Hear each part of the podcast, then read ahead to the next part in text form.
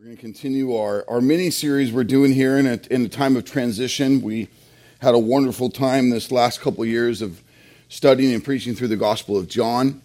And um, we are preparing for our next big book of the Bible that we're going to be preaching through. And so I, I just love this chapter in Isaiah chapter 55.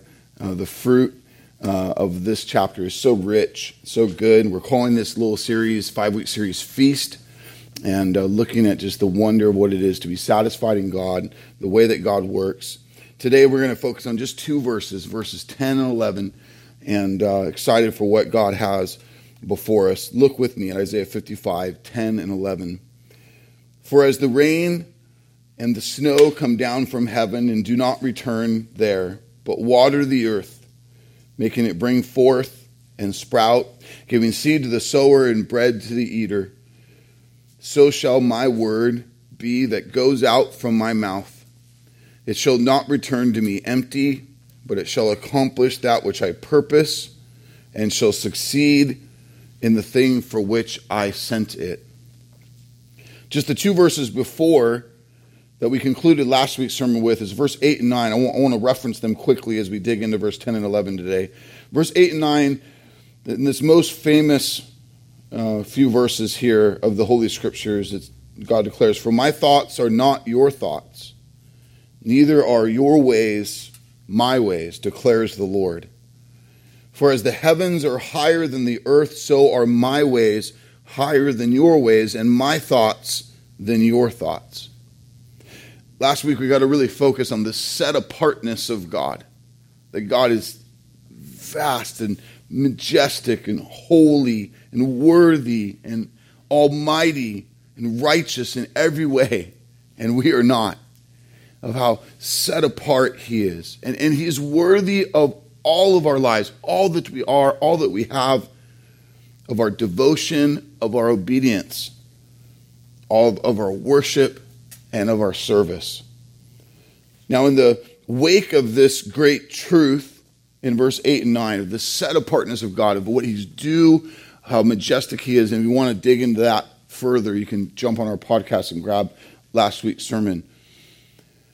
In the wake of that truth, we're given here in verse 10 and 11 a visual picture of the rain and, and snow falling from the heavens and, and it doing the work God intended it to do. And before we get to that, I want us just to consider that term come from the heavens, the heavens.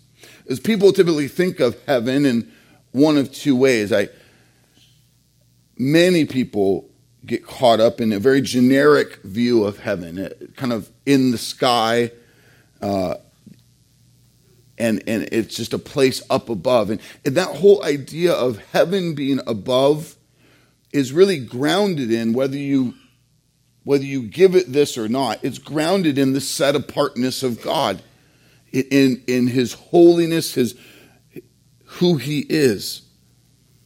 And, and what we have to understand is that heaven is far less about a place than it is about God. It, it's less about the feast and it's more about the, the one the feast banquet celebrates. The set apartness of God being high and above is again that concept we see laid out in verse 8 and 9 a very big place in the holy scriptures that's proclaimed. And yet our culture and people quickly turn heaven into something not at all about god. And and its set apartness and, and what it's intended to do to our hearts to cause us to to really see and savor god as holy and worthy we completely make about something other than God.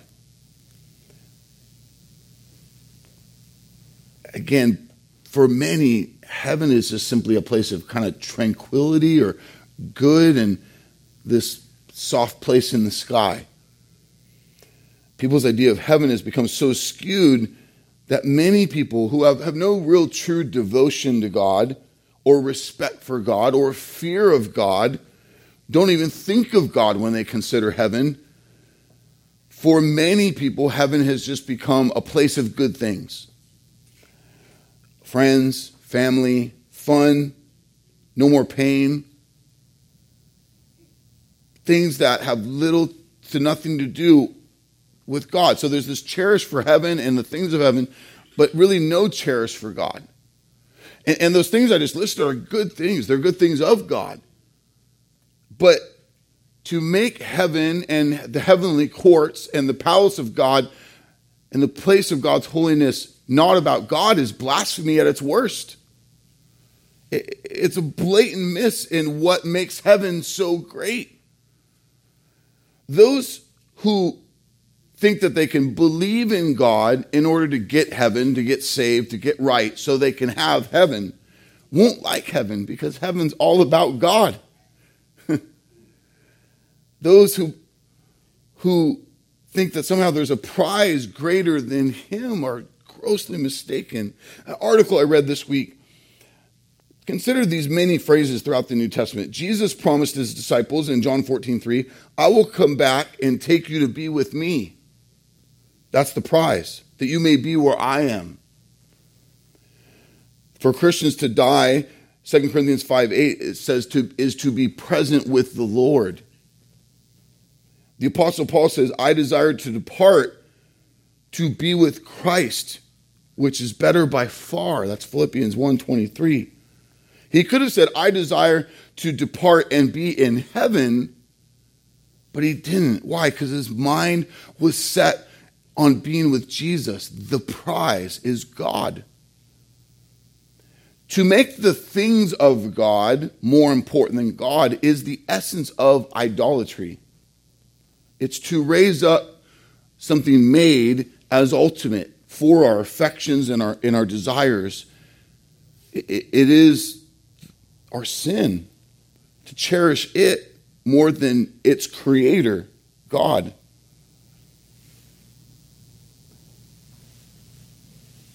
Heaven without God is like a honeymoon without your spouse. It's like a palace without a king. The joy of heaven won't be streets of gold your favorite pet and being reunited with, with him or her, or chocolate wonderfalls, or whatever else we want to kind of make heaven to be. It will be joy in the uninhibited presence and glory of the Almighty God. Amen?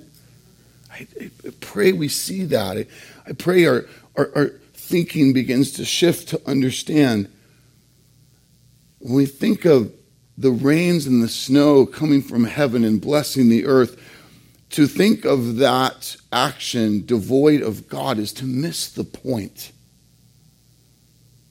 And so, one way to think of heaven is about all this stuff and space and attitude devoid of God, which is to miss the point. But the other way to think of heaven is, is rightly that we there is where God's redeemed will enjoy and worship Him forever. Our Word of Truth Catechism is a, a tool we created to partner with our parents in raising our children in the truths of God, and it turned into so much more. We actually ended up publishing it. We taught our whole church, and it ended up being a great journey. We're actually going to begin going through it again this September to just lay healthy and whole foundations of biblical understanding of just the different truths of God. And, and it's what's exciting is those who have gone through it over two years are excited to start again. So if you didn't get to go through that with us, you're in for a real treat. The simple premise of a catechism is a simple answer and then a simple question to help us rightly understand the truths of God. So, question 122 in the Word of Truth Catechism is What will eternal life be like in the new heaven and the new earth for God's elect? And the answer is eternal life will be a more intimate communion with God, and we will be free from sin, evil, sickness, suffering, and death.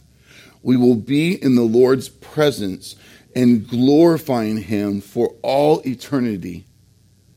It is better than we can even imagine what the Holy Scriptures tell us.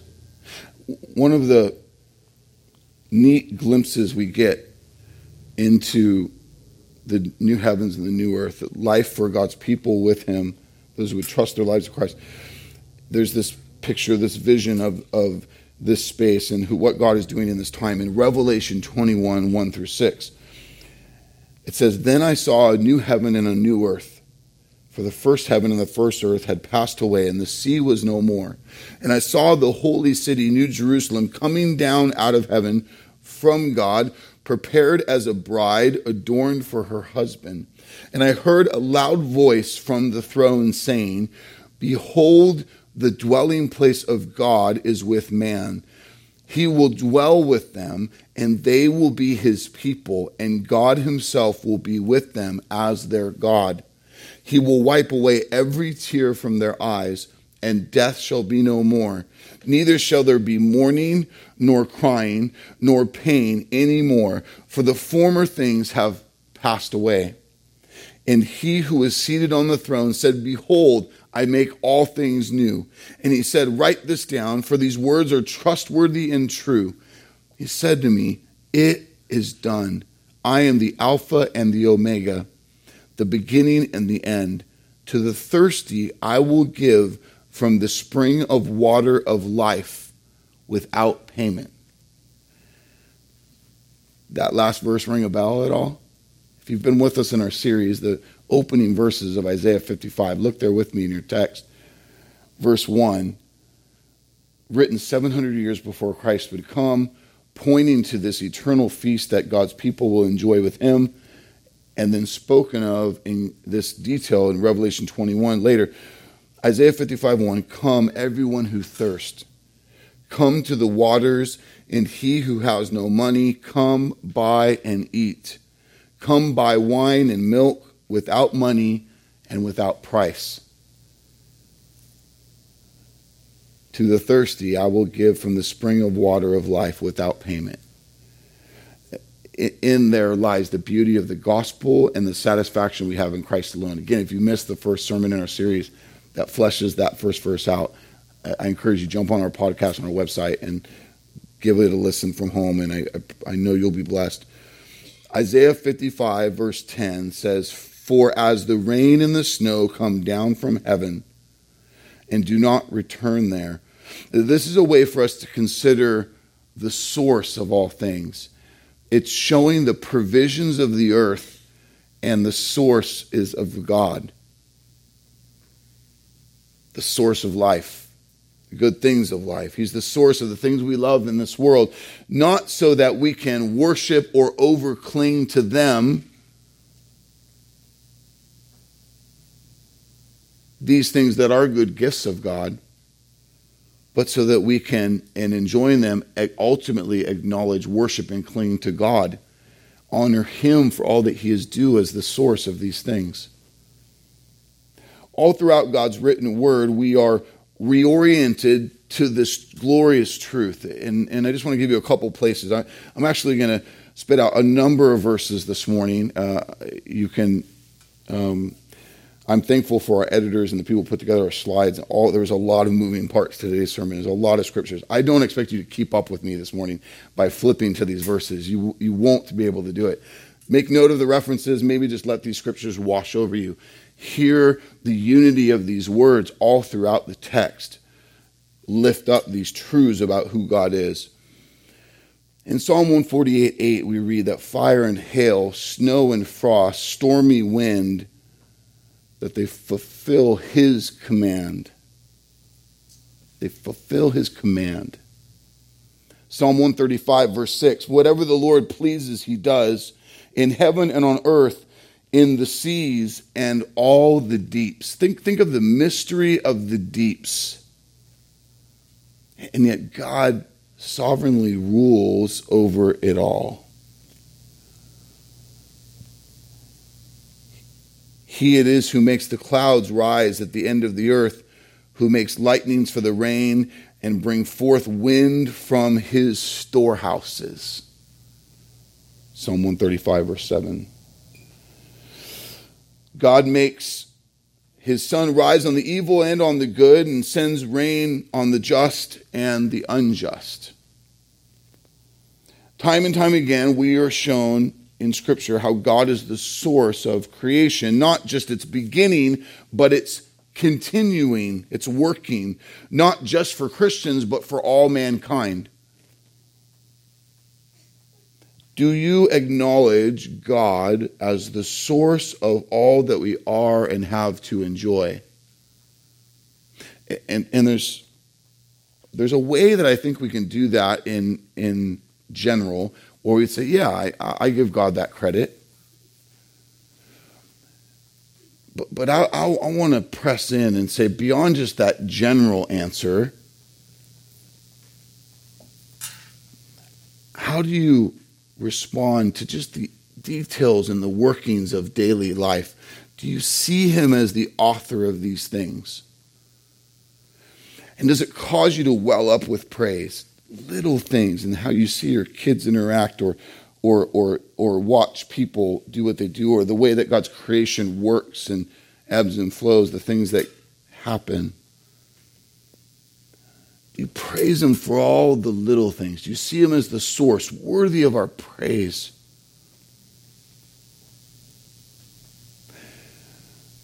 The second part of verse 10 expands on the way that God providentially works in creation, watering the earth, making it bring forth sprout. So he the rules that he set for creation, he causes them to work. He waters the earth and it does what he intends it to do. Giving seed to the sower and bread to the eater. The, the very act of God to create the universe this world. Consider its colors, its form, its sounds and shapes, its inhabitants, and its rules. Its rules, the way it works. God created it all. But but for what?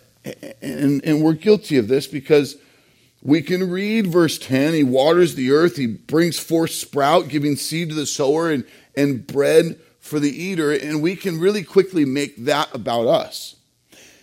And to some degree it is. It's a great gift of god. It's it's his work in creation for us and we get to enjoy these things. And the call on adam and eve in creation was to fill the earth and subdue it. And so we should we should enjoy these things that he's given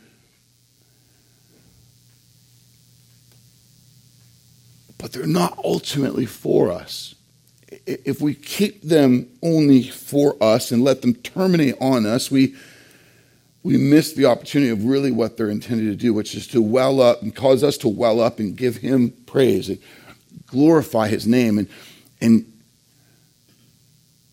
we see this laid out even in just how the creation plays. In each of the creation days, they lead up to the seventh day, which is unique in the fact that God, when He's finished with creation, commands mankind to take a day off. They haven't even worked yet, but we're going to rest so that as we view all that He's done, we would well up with worship and glorify His name.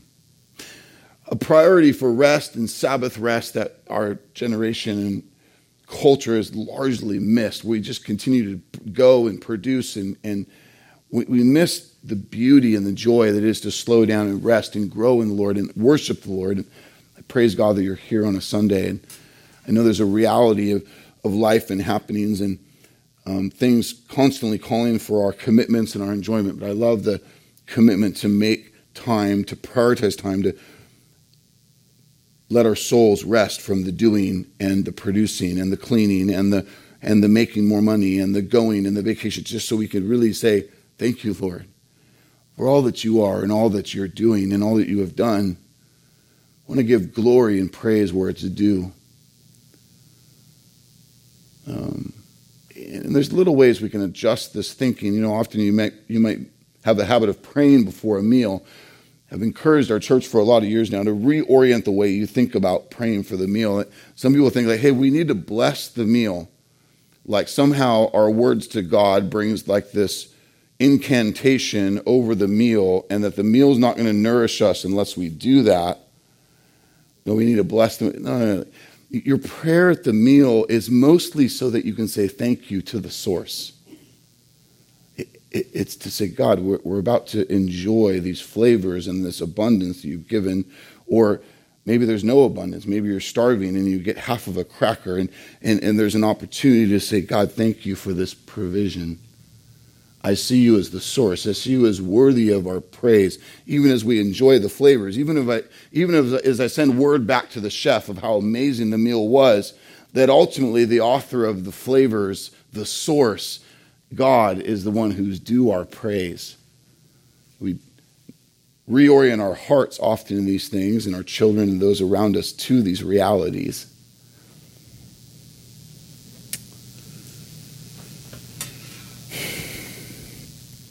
Isaiah 43, just chapters earlier than our Isaiah 55 that we're in, speaks of those God formed mankind and being formed for his glory.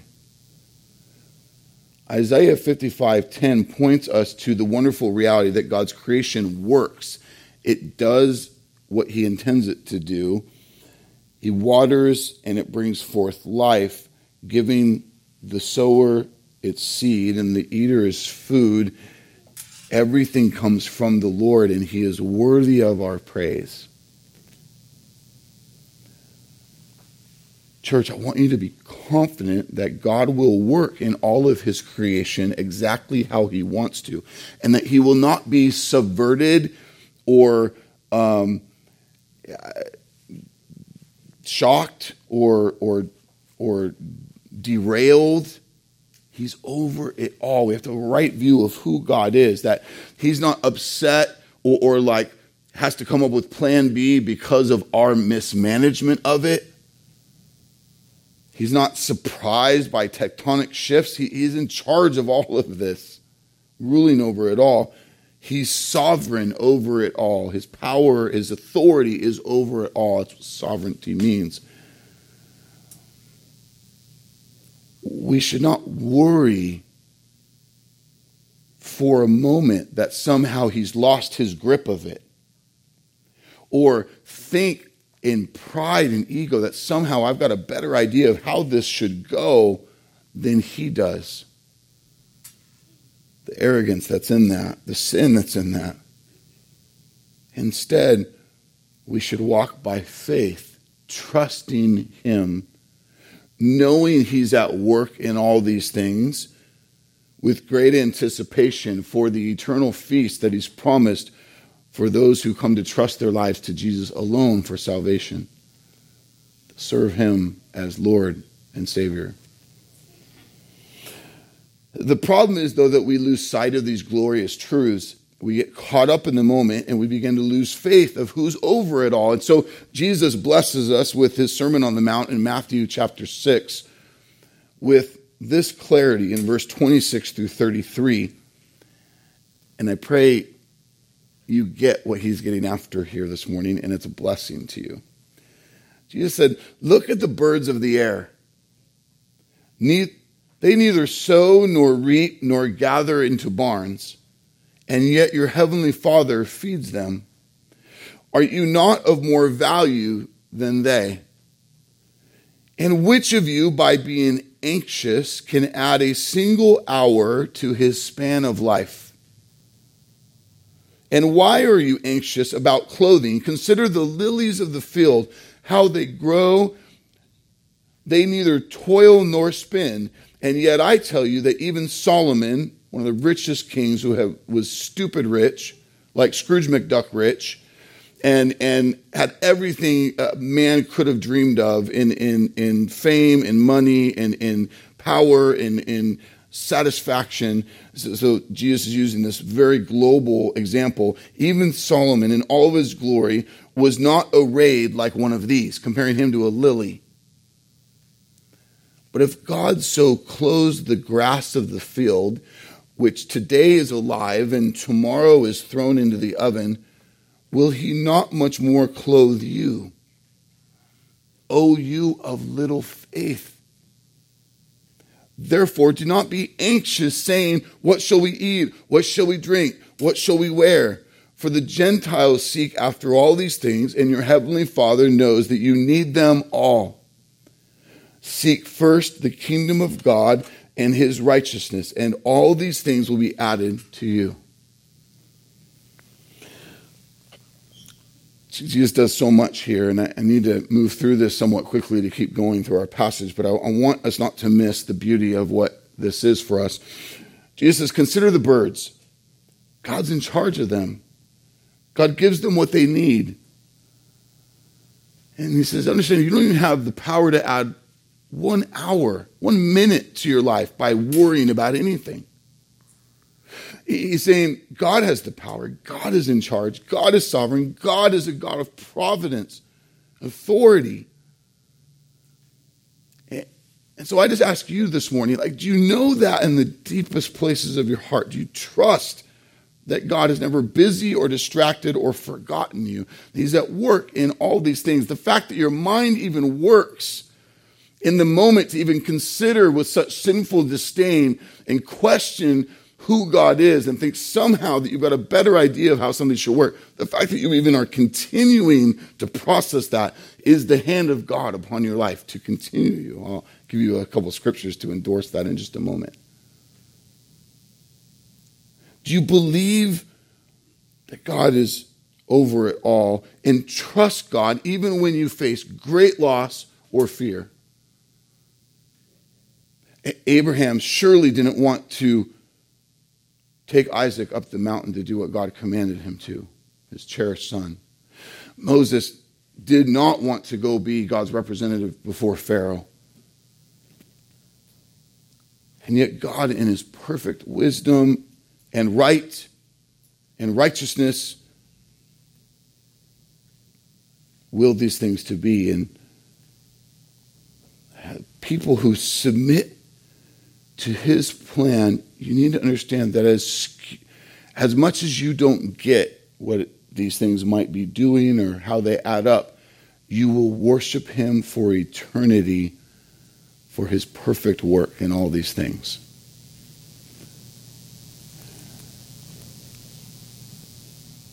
When we do not trust God to mold the clay of his creation the way he perfectly wills it, we will become full of fear and worry, and we'll look to grab control of situations ourselves. And Jesus highlights this. He says, Which of you, by being anxious, can add a single hour to the span of your life? I, we need to embrace his authority, his providential rule as King of Kings and Lord of Lords. We,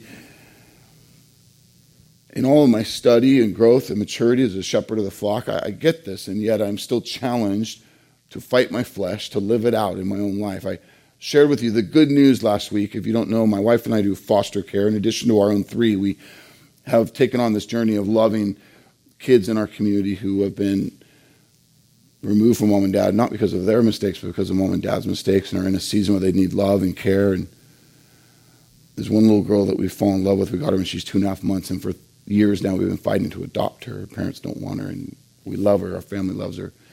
And we got word on June 8th, we're finally going to get to adopt her. And so if you haven't heard that, it's good news. We're praising God for that. Thank you for your prayers and your encouragement.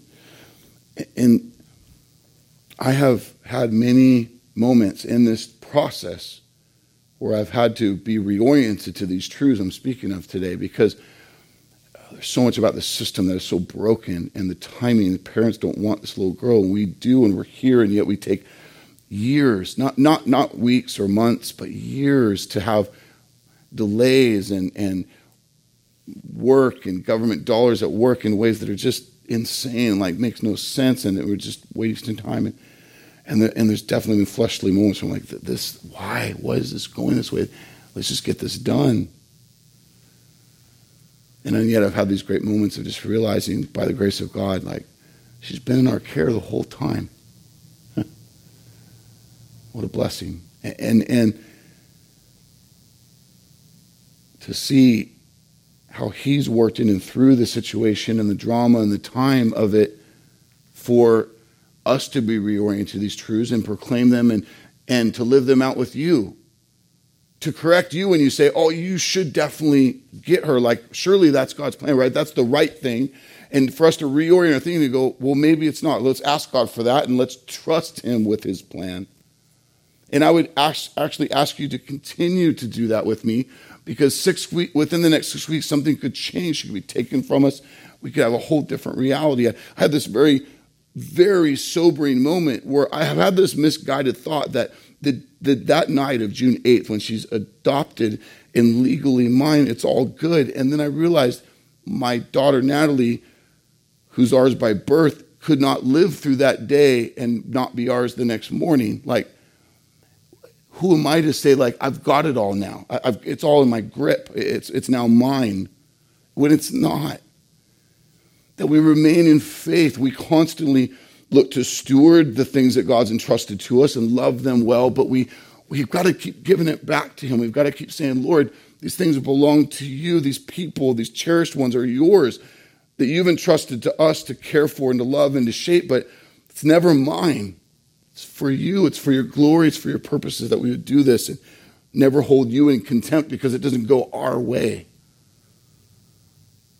That my sweet mom of faith who got Alzheimer's at the age of 52 and died at the young age of 60, like there's no part of that journey for Matt that made any sense. It just didn't add up.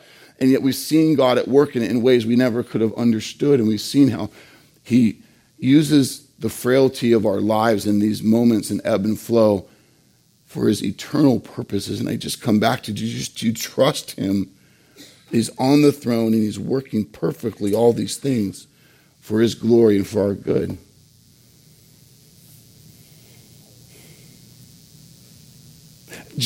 Jesus is speaking of God's sovereign rule extending to the seemingly insignificant color of the lily or the white puffball of the clover patch and, and that these are not mere natural laws that God put in motion and then took his hands off of them, hoping that they would turn out.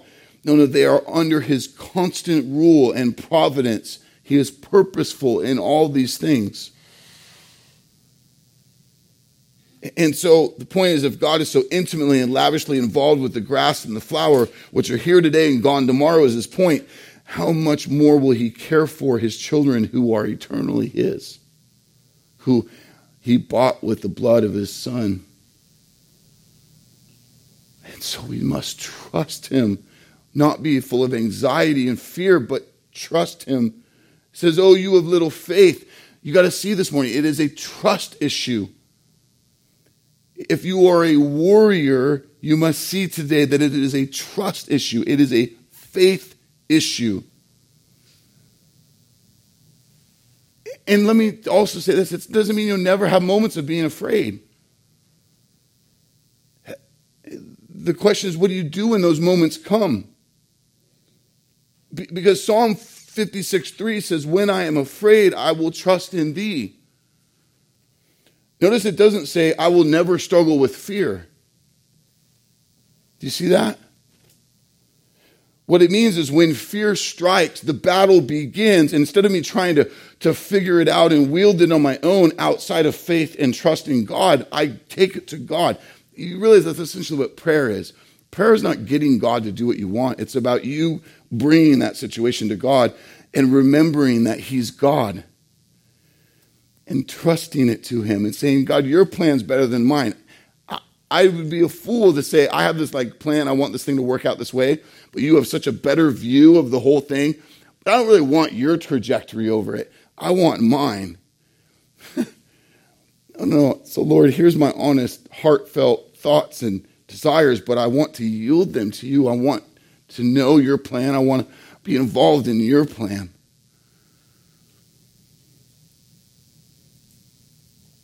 The Bible does not assume that true believers have no moments where anxiety hits. Instead, the Bible tells us how to fight that anxiety with faith as it strikes, how to put them away and walk by faith. Therefore, do not be anxious, saying, What shall I eat? What shall I drink? What shall we wear? Jesus says, For the Gentiles seek after these things because they have no relationship with God to trust Him. They're they're outside. That's what that's getting after. But your Heavenly Father knows that you need them all, and your Father knows what you need. So, so He knows what you need.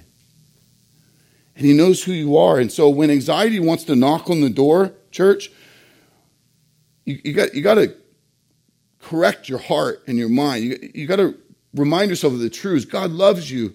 God bought you with a high price. He, he knows all the hairs in your head. He knows every tear, the number of every tear that's fallen down your cheek in a lifetime.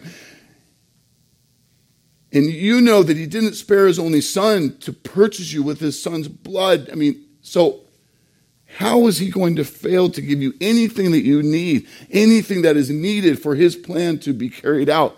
You're his.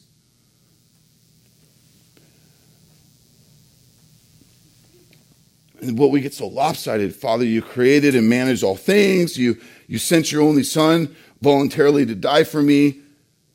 But I'm not sure you know how to arrange this week that I'm in. It's getting pretty crazy, right? And I'm starting to get really worked up. And this current trouble that I'm in, how, God, how is this going to work out for my good? How is this good? you got remind your heart, He's your heavenly Father. He knows what you need. He loves you. He's, he's at work. And I just pray we have a much better view of the source, of God as the source of these things, that He's over it and He has it in His grip, that He's not undone, and neither should we be. Amen? Right.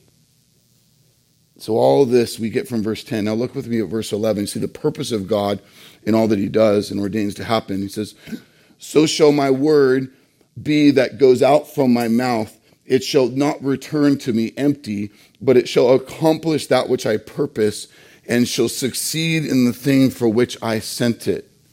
I love this verse. We, we need to speak this verse, print out this verse, stick it to your dashboard. I mean, just meditate over this verse all week. In other words, what God speaks will happen what God wants to happen will happen. His plans are fulfilled, his purposes are met 100% of completion. God's will will be done. I renamed it a sermon about 18 times. That was one of my genius names. God's will will be done. I'm trying to think how people are going to read that. Yeah. But you get my point. You get my point. God's will will be done. Ephesians 1:11 Paul said that God accomplishes all things according to the counsel of his will. Accomplishes there in the Greek is really the word brings about. He, he works it, all things according to his will. So no event falls outside of his providence. We see this all throughout Scripture. Modern day Christianity, much religious people who conjure up ideas of how they think God works outside of his word have really boxed him in and really made him quite impotent to think that he kind of has turned it all loose and and there's no way that he can be connected all all this stuff. And, and so we just kind of like relegated him to the corner and he's really hoping that we would choose him and, and hoping that all these things would work out. And it's just making God so impotent. It's making us big and him small. And it's just not biblical. And I, I just want to wash over you just a number of texts. I had to keep trimming text so we wouldn't be here until four o'clock. Um, and so I just want to give you a, a, quick blitz of just the reality of this. Look with me, Hebrews 1 3. Christ upholds the universe by the word of his power. It's upheld, it continues. Colossians 1:17 Paul says of Christ in him in Christ all things hold together Acts 17 28. In him we live and move and have our being. Ezra says in Nehemiah 9 6, You are the Lord, you alone. You have made heaven and the heaven of heavens with all their host, and the earth and all that is in it, and the seas and all that is in them, and you preserve all of them. The host of heaven worships you. Elihu says of God in Job 34 if he should take back his spirit to himself and gather him to himself his breath, all flesh would perish together and man would return to dust. And so I've used many of these scriptures over the years to, to highlight the fact that we need to be way more grateful to God than we are. And we're guilty of saying, God, where are you? And why isn't these things working? And are you even listening to me? And what we don't realize is your cha- the atoms in your chair, the molecules that are holding you up right now, is working because He wills it, according to Scripture. Your body, your mind, your, your jaw stays in its correct place in your face because He wills it because he's, he's in and over and working in all of these things, his creation.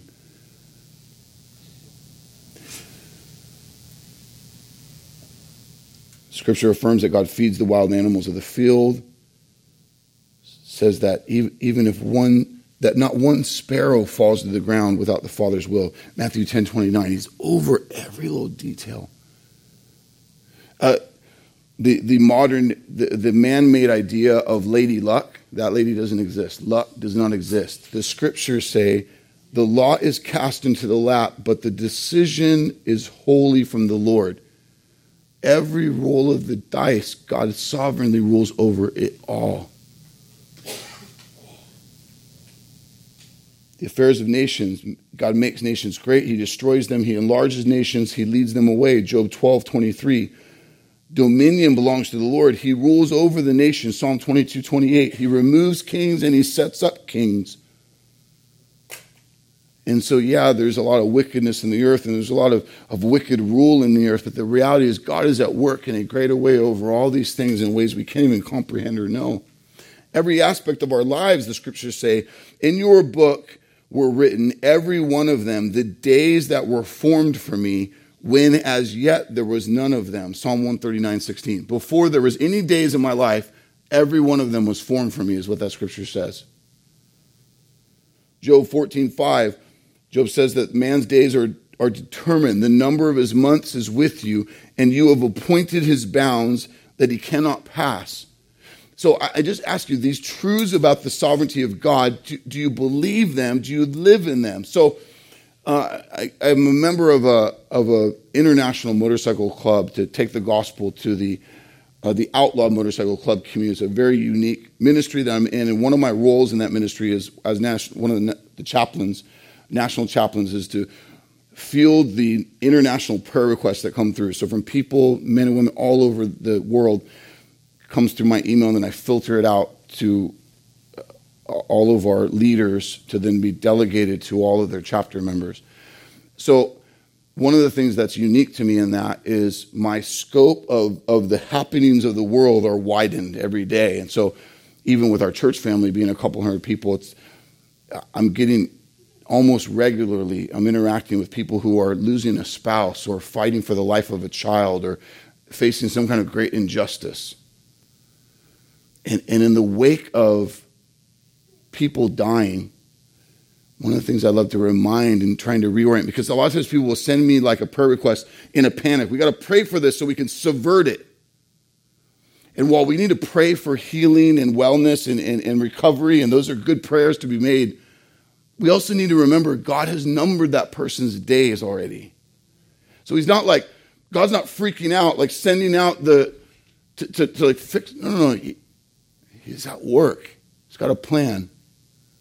And in his perfect will, maybe that person's life was never intended to be longer than three days or 14 years or 86 years.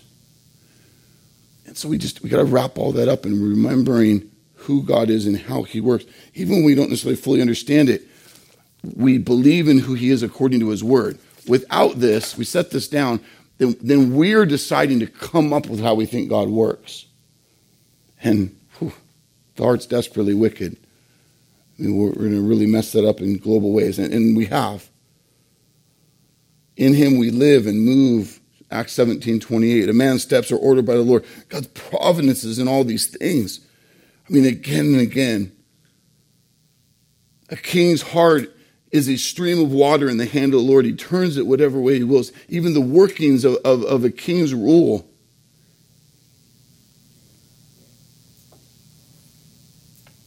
So when Isaiah 55 11 says, So shall my word be that goes out of my mouth, it shall not return to me empty, but it shall accomplish that which I purpose and shall succeed in the thing from which I sent it.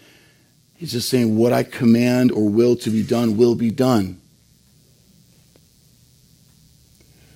Do you see so clearly today that God is not passive? He's not curled up in the corner, hoping that we would do what he's, what he's wanting us to do. He creates, he speaks his word, and it comes to pass. And, and so, what you're probably wrestling with then is how does that jive with, with all the nonsense and all the evil and all the things that are so gross about the world and creation and sin? And what we have to understand rightly, according to Scripture, is God's providential control in his unseen, behind the scenes way is the primary cause. And yet, that should not lead us to deny man's responsibility um, in our choices and our actions. The scriptures are clear that mankind is responsible for our choices and actions we do have choices and they're real choices and they have real consequences. So, how does that mesh with God's sovereign rule over all things? The Bible tells us that God is providentially over all things, but He does this in such a way that He upholds our ability to make willing and responsible choices that have real results, by which we'll be held accountable. The theologian Wayne Grudem spoke of it clearly this week. He says, exactly how God combines his providential control with our willing and significant choices, Scripture does not exactly explain to us. But rather than deny one aspect as false or the other, because we simply cannot figure out how they, how they blend, simply because we cannot explain how both can be true, he says, we should accept both in order to be faithful to the teaching of all of Scripture. We must uphold two critical pillars God is sovereign, and man is responsible for our choices. Man's responsibility is seen throughout Scripture, and God holds man accountable. The blame for evil is always on the responsible creature, whether man or demon, who is worthy of God's punishment. Now, the scriptures tell us that God uses all things, including evil, for his holy purposes. Although God ordains in his sovereign will evil events to come about and evil to be done, it is very clear in Scripture. Now, don't miss this today. Nowhere does the Scripture show God directly doing evil, but rather bringing about evil deeds through the willing actions of moral creatures. Scripture never blames God for evil, and neither should we. So when a newborn dies, or planes fly into the World Trade Center, or ISIS beheads Christians, or cancer overcomes your loved one, we don't look to God and say, God, you did this. This is your fault. You don't blame God for evil. He's not guilty of any sin. These things are the results of sin, a man's selfish heart the curse of mankind. But what you can say and should say is that God is at work in all these things. Even in those horrific things I just mentioned. And so I just got to stop and ask do you believe that? Do you believe that God is sovereignly over it all? Because to not believe that is to say that somehow it's outside of God or that he's in contention with it like, like he's not sovereign. When something takes longer than you think it should, or when it doesn't go the way you think it should, or when you face great loss or injustice, does your soul believe God is at work in all things? Is there faith to trust in God that He's over it all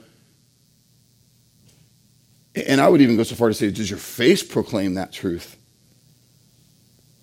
Does your words, your testimony proclaim that truth?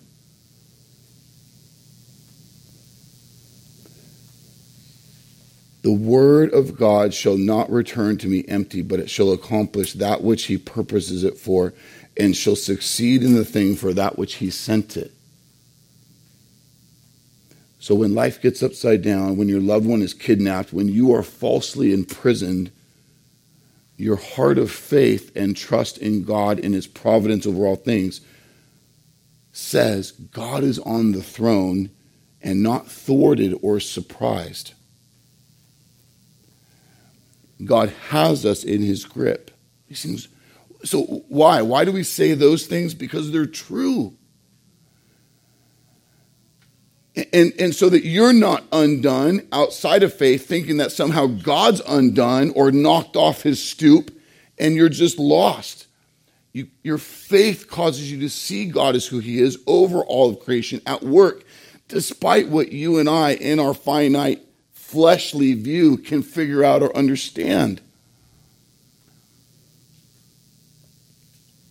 We say these things because they're beautiful and they're needed reminders even when great evil is at work, when death is at work, when injustice is at work, God is at work in a greater way. Amen? You've got to see that today. I want us to get this, not just because it's Sunday and you're at church, but really get it in your soul, get it in your head, believe it with your whole heart. Because if you don't, you will curse God. You will see God as the means to another end instead of rightly seen as all for Him, to be stewarded perfectly by Him.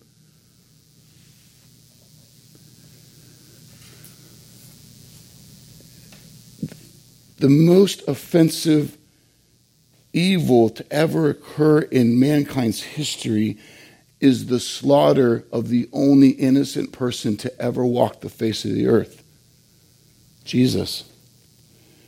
There is no greater injustice to ever occur. No baby born, no beautiful daughter or son or father killed, raped, brutalized. There is no greater gap of injustice than the perfection of Christ slaughtered at the hands of men. And God's word clearly dictates that it is done by the will of God. Why? So that we, an undeserving people, can be bought with his precious blood and won to his eternal kingdom without which we have no hope of salvation. His holy plan from the beginning of time, Ephesians 1 speaks clearly. Do we fully get it? No. Do we trust God as God, as worthy to be praised, as at work in all these things? Absolutely. And without this understanding, when life gets turned upside down, you will be undone. But with it, you can stand in faith. Even the song we sang earlier, the waters are rising. Let my faith carry me to a place that I've never even dreamed I would go. To make much of your name, despite whatever I face. No matter what we might face in this life, you can have from the doctrine of God's providential rule that He will do and accomplish all that He wills deep assurance to know that for those who love God, all things work together for good to those who are called according to his purpose. And man, don't let prosperity gospel preachers and, and modern day claimed Christianity that has completely misinterpreted these things say that that good is a new Ferrari or a better body or all these other promised things that are just horizontal the good is often things we can never even fathom. And often the purpose that he's called us to is some of the very suffering that we're going through, which is momentary, the scriptures say, in light of his eternal glory.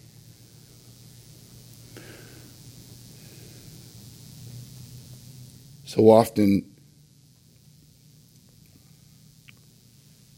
are the ways and work of God beyond us and what we can't comprehend and see coming and this word today, I just pray is not one that you just hear and move on, but it, it kind of boggles with you and, you and you're hungry for more to lay a right foundation according to God's word is our effort here to build on. It is so essential that you have the truth of God's sovereignty and his sovereign rule under your feet and your family and your life so that no matter what's happening, you will, hear this, Trust in the Lord with all your heart and lean not on your own understanding, but in all your ways acknowledge him, and he will direct your paths. You would not be wise in your own eyes. but fear the Lord and turn away from evil. That's Proverbs 3 5 through 7. Church, I want us to see the sovereignty of God over all things today, see his providence in and over creation, that his word and will will be done. See him as the one due praise and honor. See his word and his will going forth and never returning void. Oh, I, I hate how people have skewed that verse. there's, there's, there's a lot of parts of what people claim is Christian faith who, who, who say that verse means this because we're going to say something here over the room, it will happen. Like it's like this incantation, like this like magic spell we cast over the room, and then we and then it will be. That's what people have turned that verse into meaning, that it can't return void. No, no, what it means is whatever God's will and word is declared will perfectly do what he intends it to do let us not be guilty of turning that into some kind of like wand that we wield to do what we want it to do. Right? He is at work. He is at work in these things. I pray we see these truths, and today they're like a rock under your feet as you pursue this week, a rock under the feet of your family as you, as you look to seek Christ in all things and honor Him as the one worthy of our lives. May we be a people who walk in these truths, who navigate great hardship in these truths, preserve and persevere in these truths. Never see anything outside of his reign and his power, that God is God and worthy. And as Roman, Romans 11 36 says, that from him and through him and to him are all things. To him be the glory forever and ever. Amen. Let's pray. Father, we thank you for this time today to, to worship, to, to, to study, to, to gather and know each other better. And the holy truths of your word, Lord God, that have undergirded the faith of your people for generations, Lord, we're, we're privileged to get to be part of it, to, to get to be um, invited in to, to hear.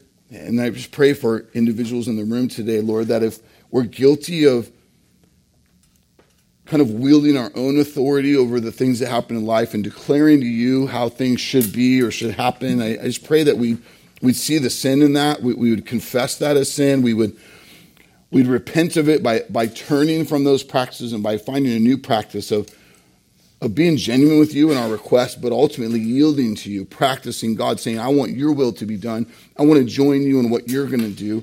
I want to trust you no matter what I understand or see that my faith would not just be for a moment or a time or a place or for a single purpose, but my faith would be all of my life. I would walk and talk and proclaim the name of Jesus in all that I do. And so, as we prepare to sing this final song, Father, I just want to read Psalm 115.